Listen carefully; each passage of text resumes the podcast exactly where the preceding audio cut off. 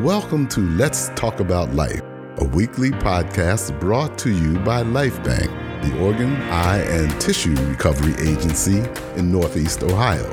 Donation can be a complicated subject, but it is really all about life. So spend a few minutes as we unravel the complexities of donation. So come on, let's talk about life purpose of Let's Talk About Life has always been to share the moving and inspirational stories of donation, transplantation, and the very complicated science behind it. We get it, and we understand that this isn't a subject matter that most people think about often. However, we sincerely believe that each of us has the power to save and heal lives and the personal responsibility to make a donation decision. Through the podcast, it is our intention to remove some of the mystery and be transparent about the process and how donation works. We've done this by telling stories of donor families, living donors, recipients, and those special individuals who work in the field of donation and transplantation.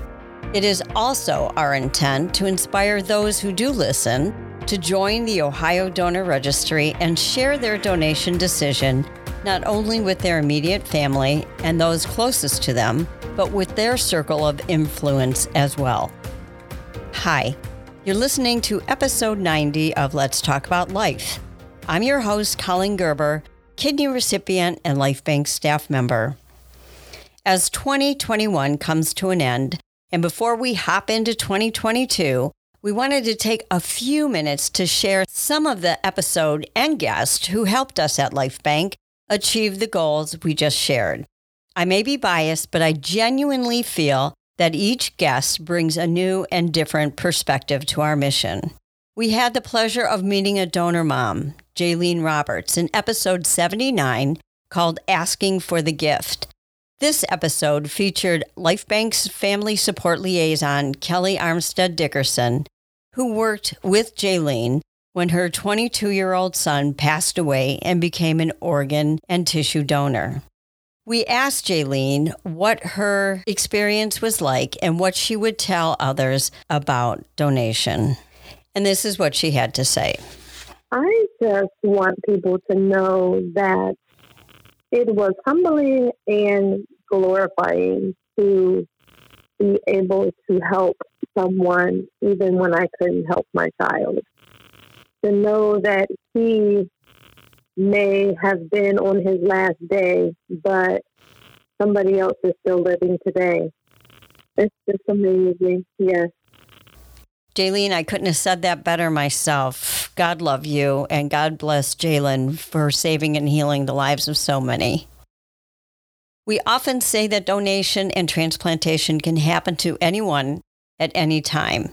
And we have the unique opportunity to talk with one of our own who was touched by the gift of life. In episode 75, called When the Mission Hits Home, we introduced you to Marva Smith, who worked for LifeBank for several years in the late 90s. Marva loved the mission, but frankly never thought it would touch her life until her husband Kenneth needed a heart transplant not too long ago. Here's what Marva and Kenneth feel about donation and the special person who saved Ken's life. They called me in. They came, the doctors came into my room and they said, Mr. Smith, we're going to be prepping you for surgery tonight. Your heart has come in. You talking about jumping up and shouting for joy.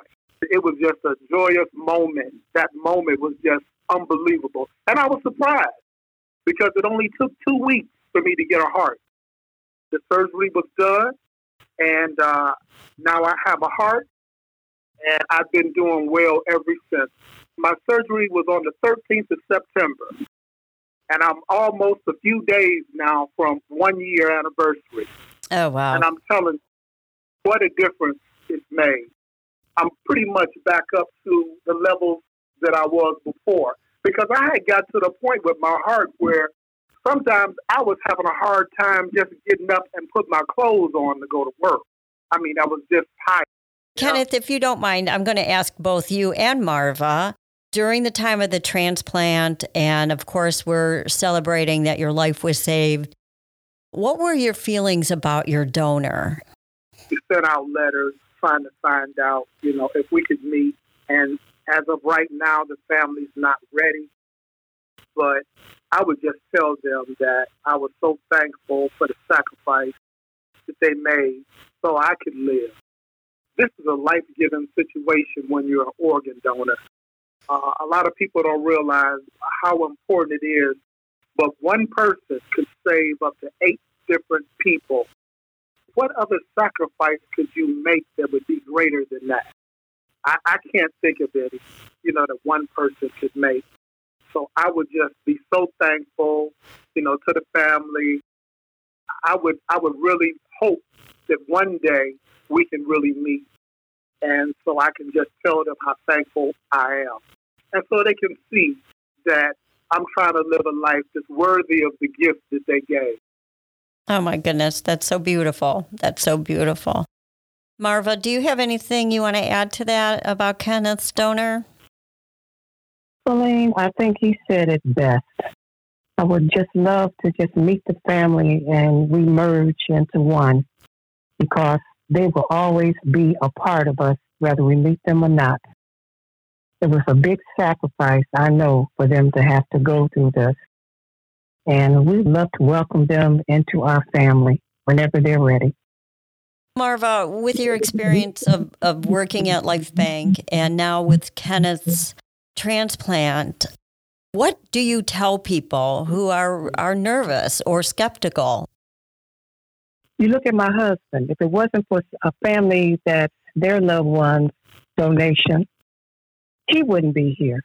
So think about it. And you love him. So think about leaving something for somebody when you leave here. So you, a part of that person can continue to live on.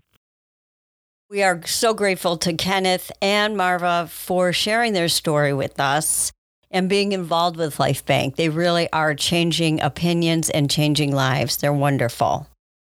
But I have to be honest, one of my favorite conversations was earlier in the year for Pediatric Transplant Week. In episode 59, Smallest Angels, Biggest Gifts, we spoke to Michael and Chase Del Ferraro. Chase was an infant when he had a liver transplant. Now he is 14 years old and reflects back on the life saving procedure. And for a 14 year old, I must say Chase is very wise and he shared these words. What do you think about receiving the gift of life? Honestly, I I think that like it's awesome to receive a gift of life because I just have like that angel over me watching me and they saved my life and like that'll always be in the back of my head like I'll never forget that. And I know because of that I know that I need to take care of my body a little bit more than a little bit other people just because of that, but that's worth it because they saved my life and without them I might have died. Chase is a great kid and comes from a wonderful family who has supported LifeBank and donation for many, many years. Interesting fact Chase is one of triplet boys in the Del Ferraro family. They're a lovely family. This year, on several occasions, we also highlighted cornea donation and the importance and impact of the gift of sight. Again, being a little biased, a fun installment to record was episode 82 that featured my very own husband, Ernie, who received a cornea transplant in May of 2021. It was a really fun conversation, and here is a bit of what Ernie had to say about donation and the special person who saved the sight in his right eye. I know you've always supported organ and tissue donation, but now that you've experienced the gift of sight for yourself, what do you think? Has your opinion changed? No, I have always supported it. I thought it was always a great cause. And I just can't say enough about all the people that are donors. They basically are heroes because they are helping other people at that same time. And I can't thank the donor enough for my cornea transplant and for my eye my right eye to be able to see the way that I am seeing. If it wasn't for that donor, I wouldn't be where I'm at right now. I'm sure you can imagine. I'm so proud of Ernie and I'm so grateful. He has been through a lot with his eyesight over the years. And of course, we are profoundly grateful to the cornea donor that changed his life for the better. I can tell you firsthand, it has been life changing for him. If you would like to listen to any of the episodes we mentioned, or any episode from season one and two, you can find them all on lifebank.org slash resources.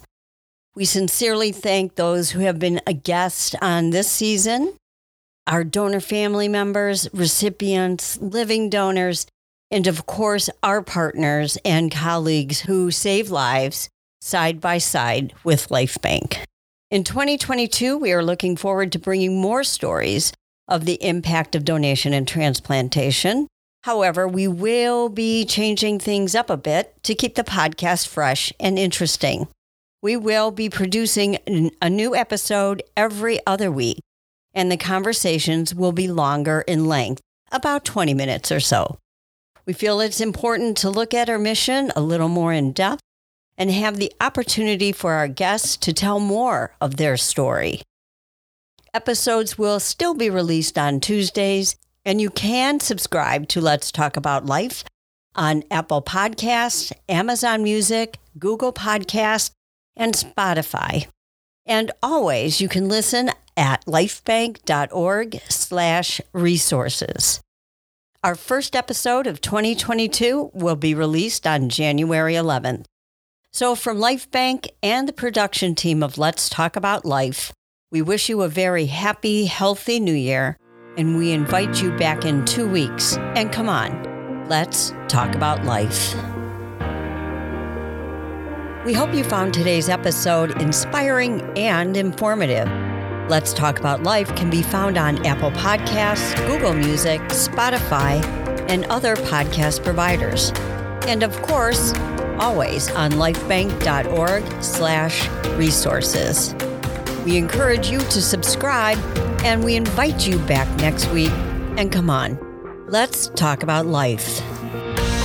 Thank you for listening to Let's Talk About Life. If you have questions about today's podcast, reach out to us at info at lifebank.org. Take a few minutes to do something heroic and register to be an organ donor by saying yes at lifebank.org. Literally, someone's life is depending on it.